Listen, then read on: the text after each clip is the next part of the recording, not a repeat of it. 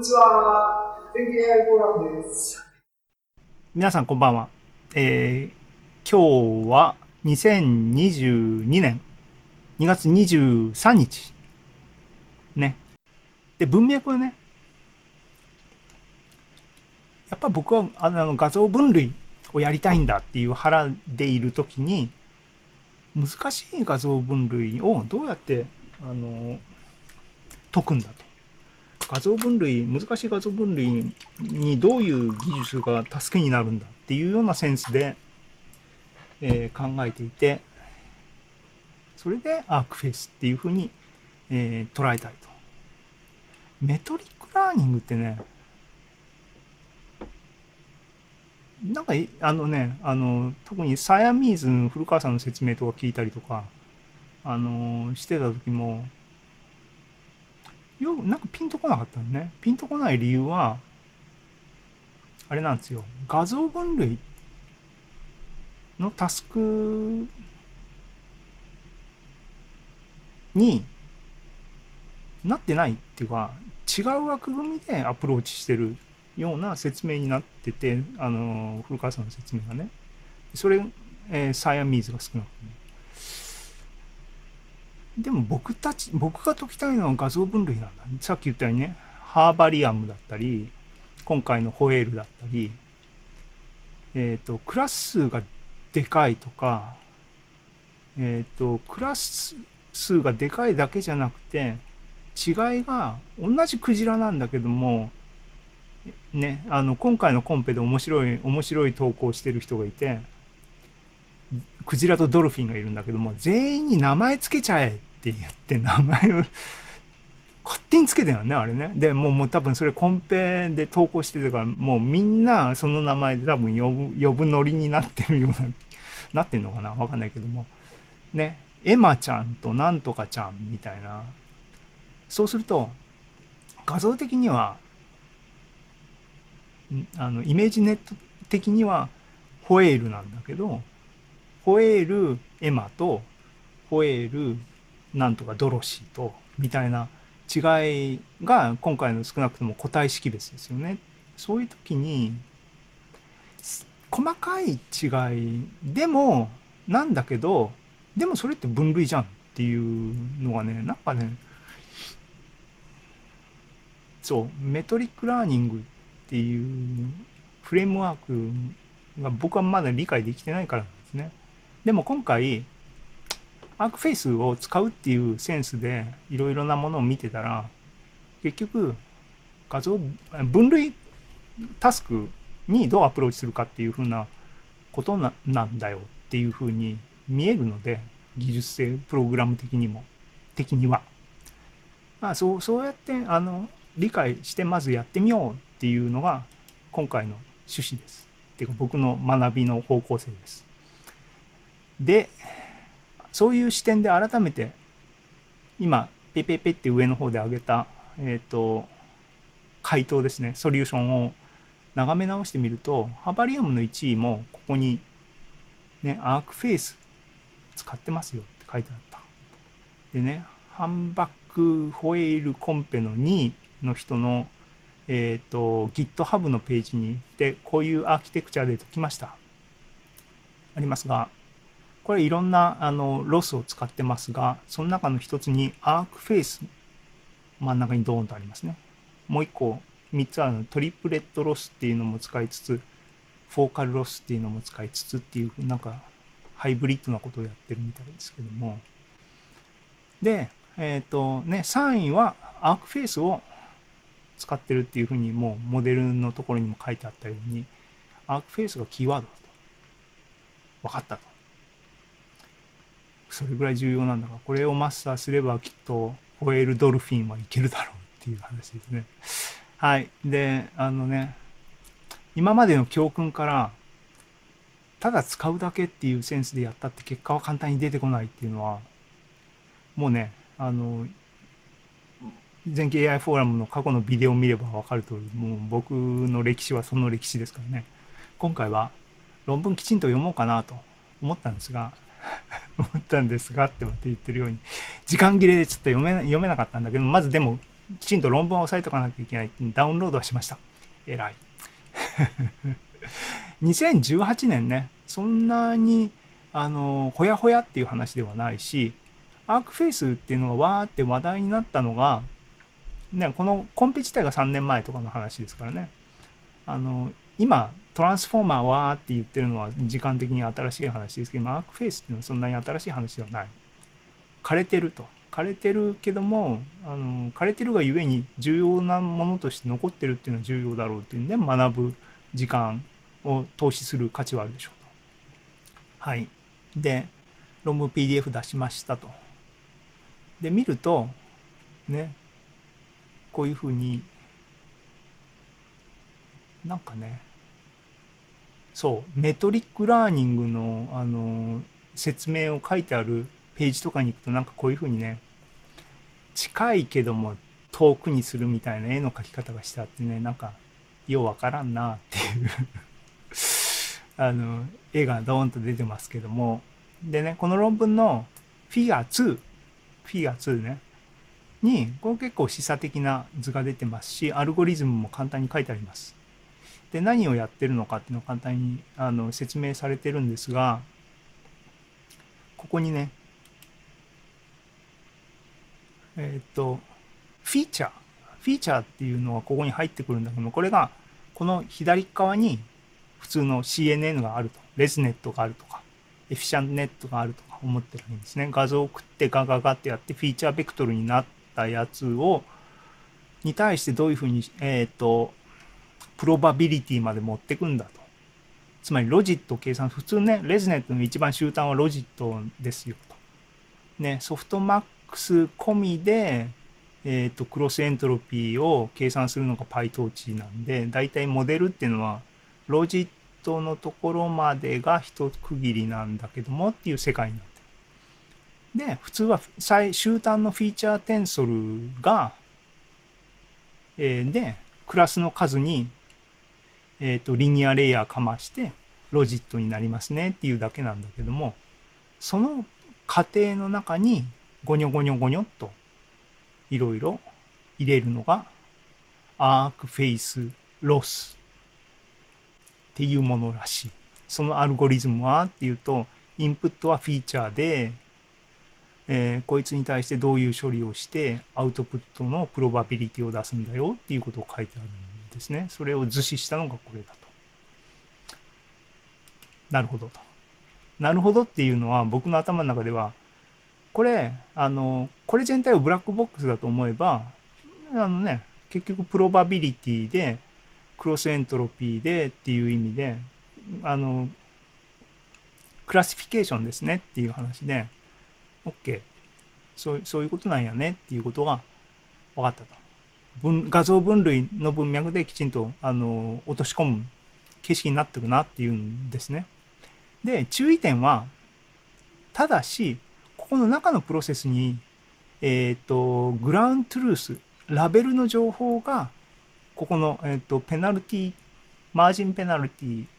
導入されるんですが、それが肝なんですが、そこを計算するときに、ラベルの情報が必要になってくるっていう意味で、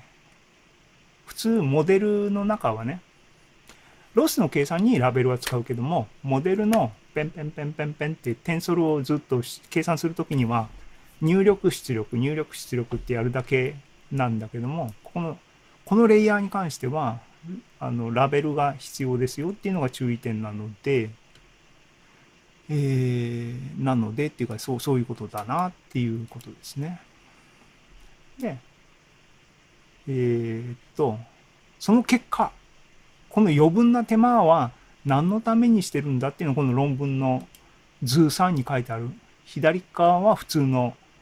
あの、ごしゃごしゃっていうんじゃなくて、普通に直接的にソフトマックスかけて、プロバビリティ出して学習した時はこれで、間ごしゃごしゃっていうペナルティ化してっていうふうにやったのはこうなるという絵、スキマティックに書いてるだと思うんですが、で、ハイパースペース上にベクトルが分布してて、各クラスがこういうふうにきちんと分離できてるっていうのが、普通の分類タスクを解いた時なんだけども、アークフェイスっていうえっ、と、ロス。あのレイヤーを使ったもので計算すると、各カテゴリーが分離してマージンをきちんと取るようにいうふうになる。そのための細工らしいっていう説明が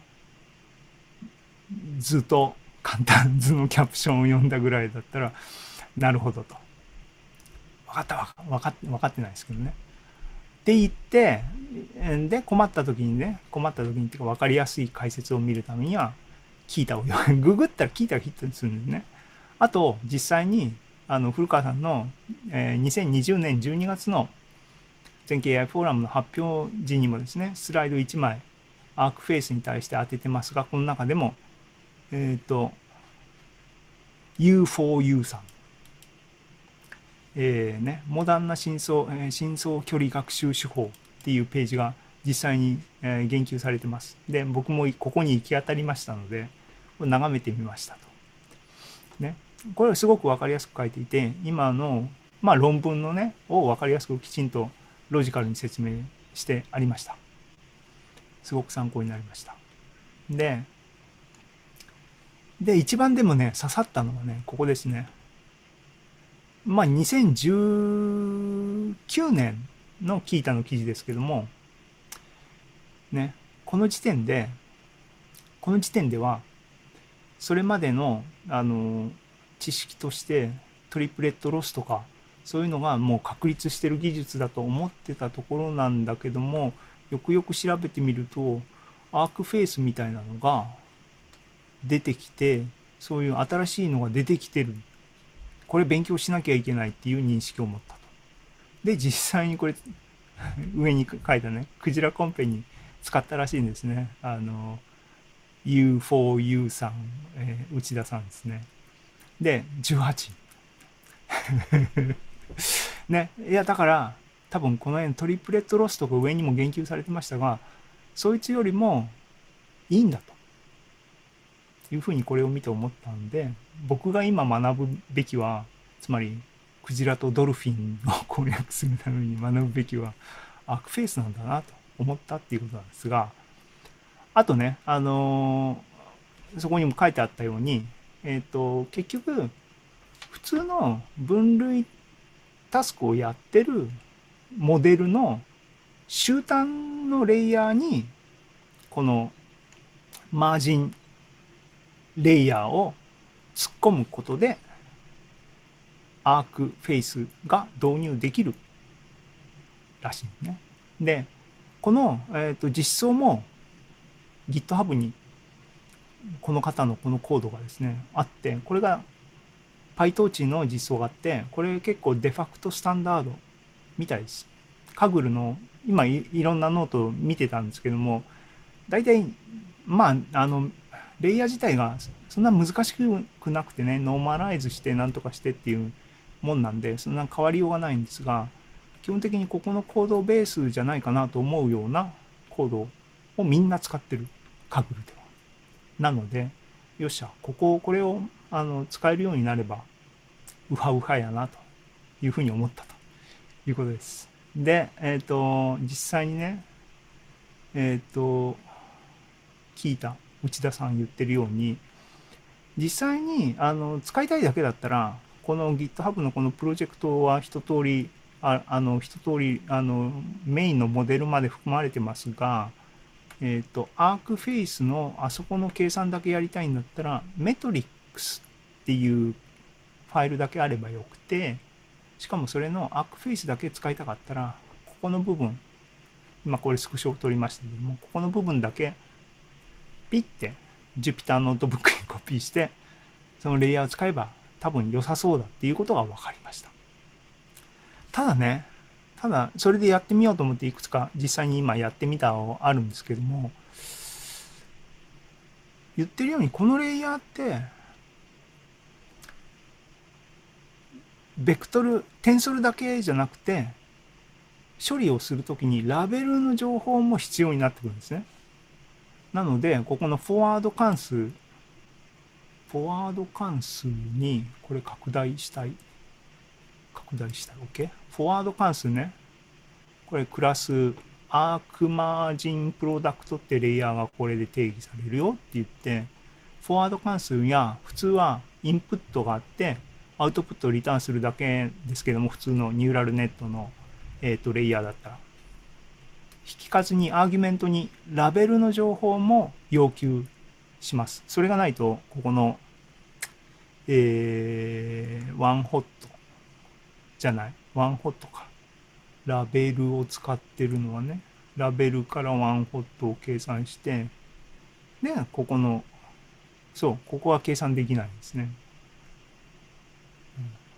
うんなるほどと。トレーニングは、OK、 loss を計算する前に、モデルの方にもラベルをああの渡しときゃいい。分かった。でも、これ t が抜けてるな。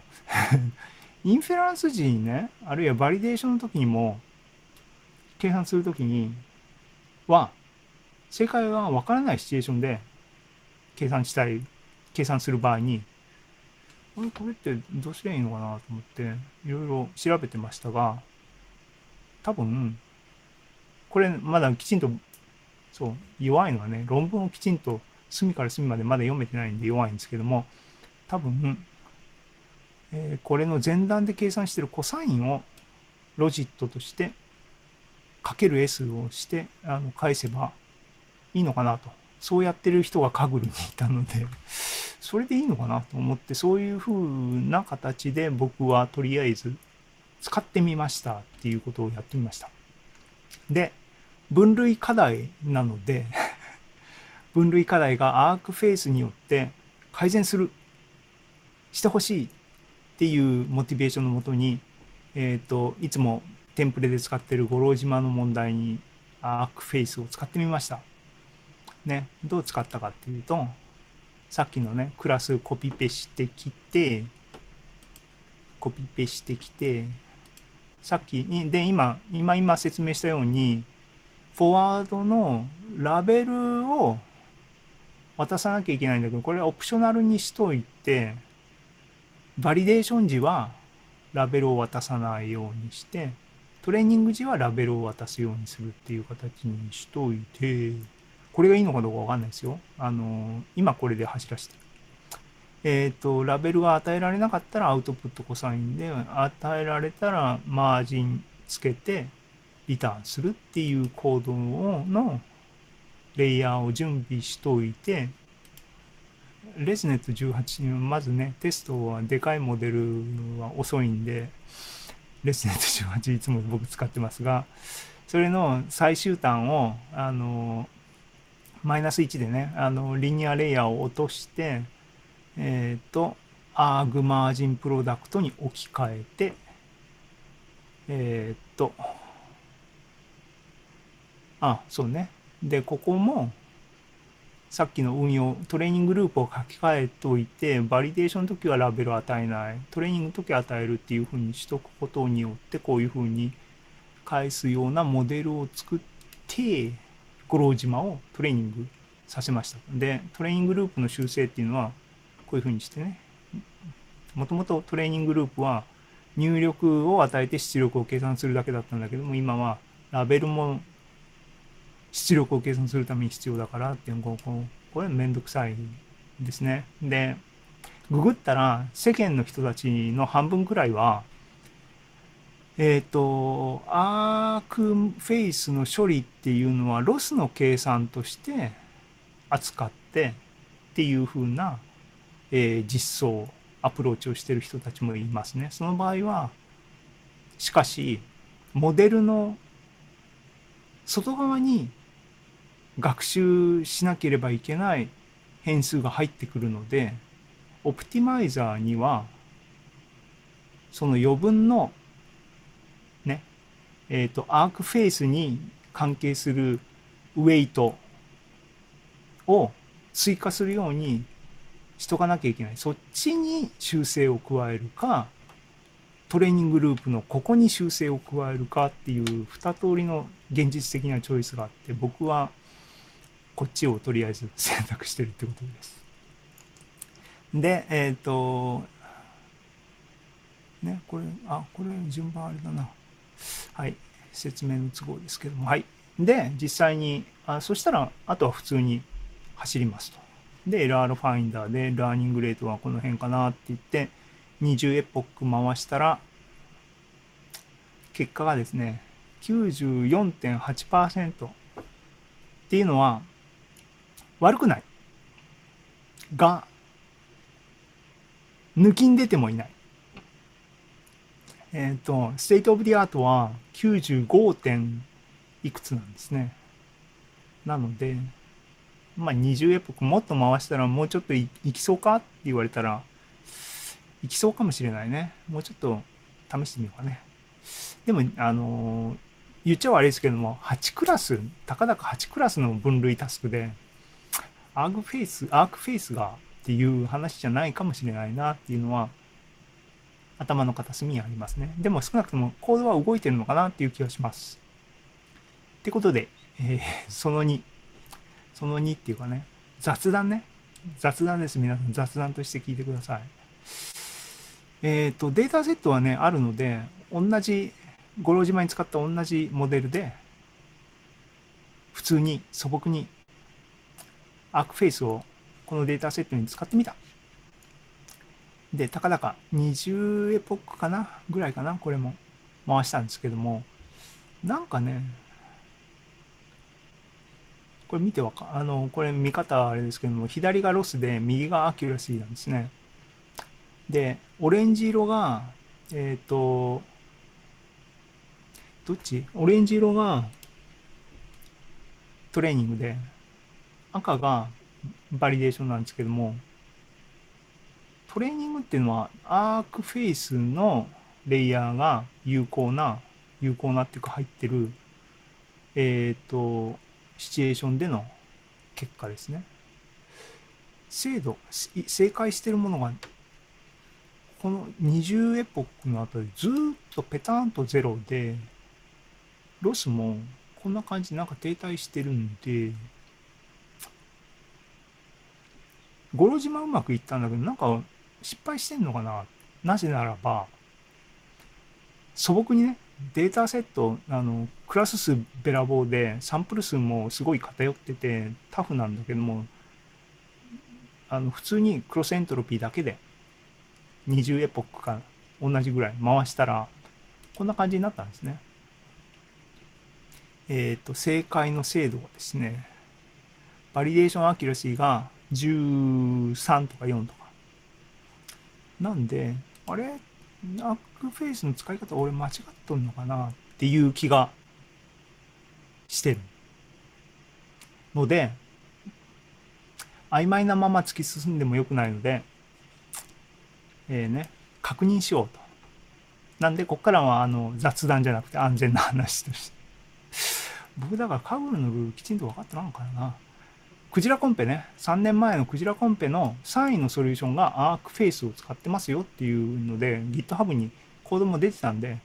それを実際に回してどういうふうに学習が進むのかを確認しとこうと思ってやってみたんですね。それが昨日とか今日とかの話ですけども、えー、GitHub からクローンして、もうコードがあるんで、クローンして、ローカルに展開しといて、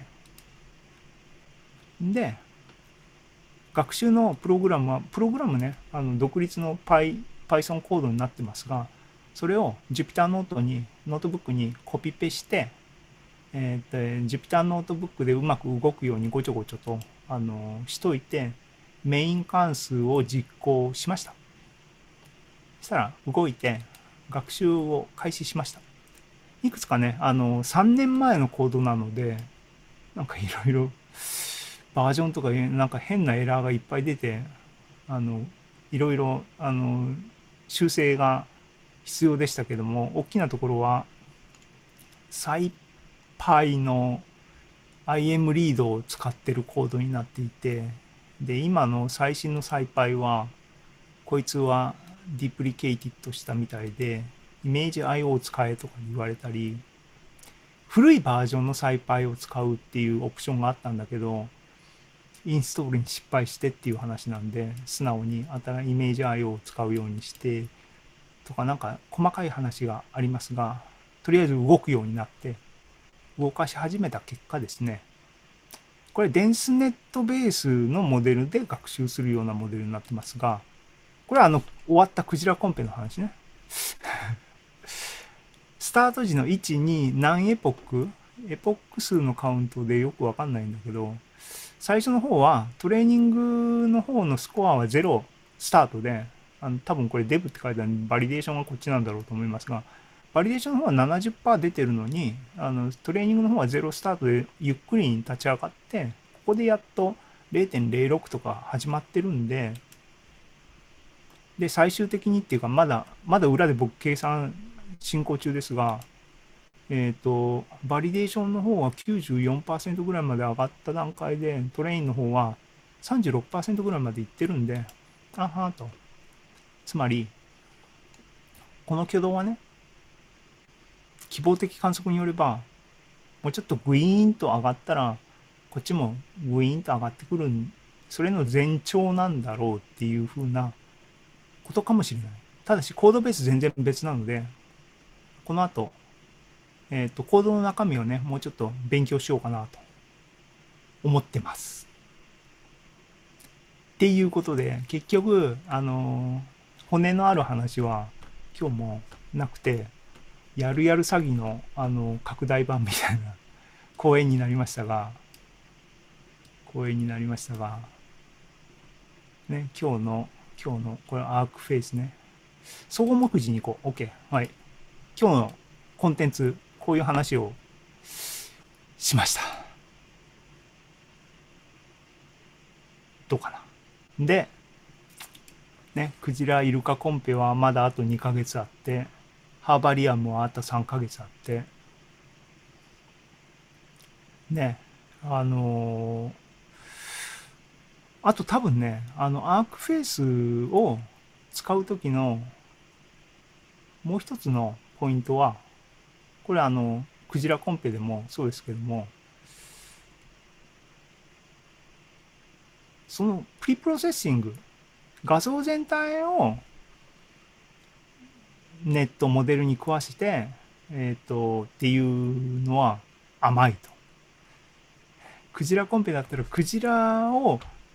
object detection のモデルをかましといて、 bounding box でクジラセンターでクロッピングしといたものにで学習させるっていう風なのが、一手間、みんな使ってるみたいですね。で、そんなめんどくさいことやんなきゃいけないの？っていう気が。でも考えたら僕たちも、僕たちもっていうかね、チーム全形も、崩し字コンペね、そういうことやってましたからね。あの、それを、こういうタスクでも、やればいいってや、やんなきゃいけない、そういう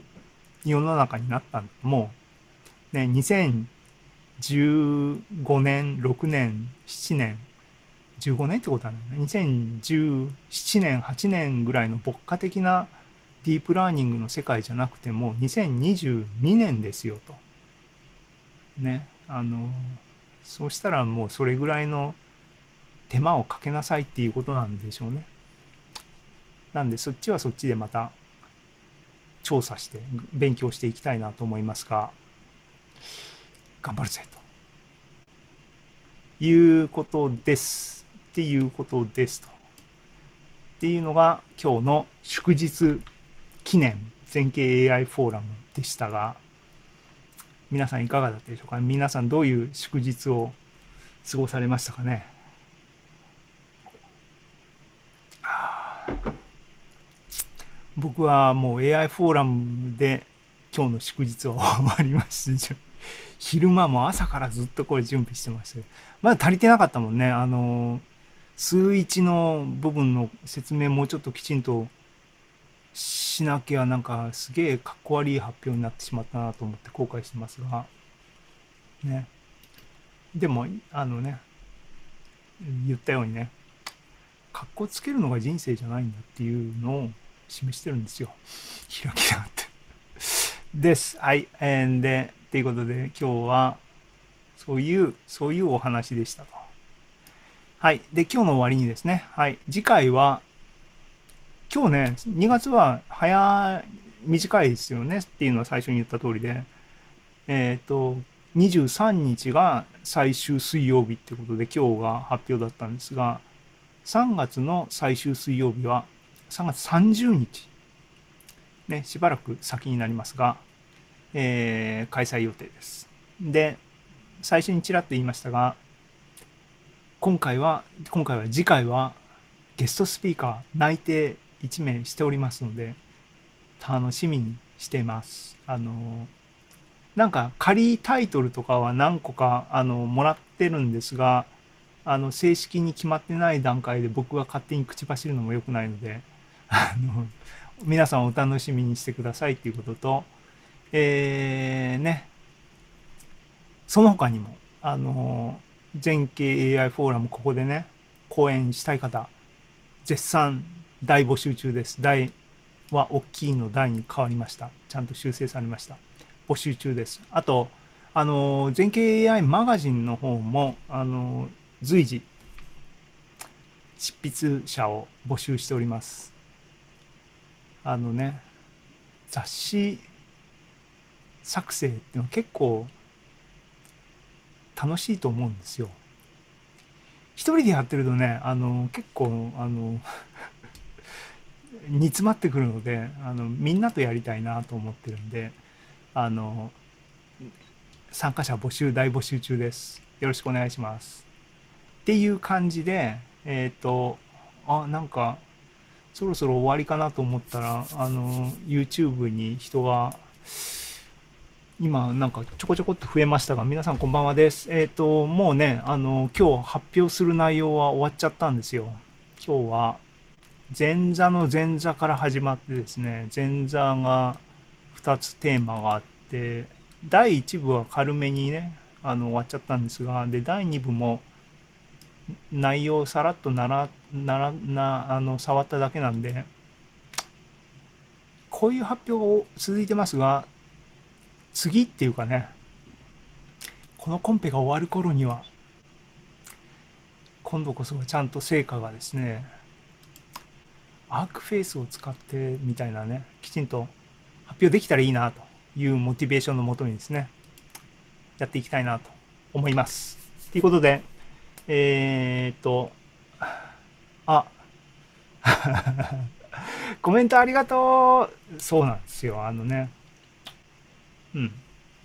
まあいいです。僕、これが俺の生き様だぜっていう感じでね、あの、格好つけないっていう格好つけ方をしてるなっていうのは、あの、認識してるんですけどね、こう、こう、こういう格好のつけ方を俺はしてるんだなっていうのは自分でも分かってるんですが、あのね、あの、格好つけるっていうこと自体が良くない。どう、どう、あのね、悟るかっていう話ですけどはい、ありがとうございます。で、大島さんごめんなさいね。あの、きちんと、あの、雑誌の形にまとめて、あの、出したいとは思ってますので、あのね、ポッドキャストは復活するって宣言してきちんと復活できたので、あの、ザムもね、きちんと活してます。ああ、本田さんなんか大変そうですけども、あの、今日雪で大変だったんじゃないですか？っていう話ですけどもね。はい。あの、お大事にしてください。てか、こっちに戻ってきてる感じなのかな？はい。あの、また、あの、ぜひ参加してください。で、もうネタ終わっちゃったんで、指名に入ります。ありがとうございました。あの、終わります。終わります。終わります。えっ、と、なんかタイプしとこう。はい。なんか、何か最近早めが多いですが、もうネタ切れです。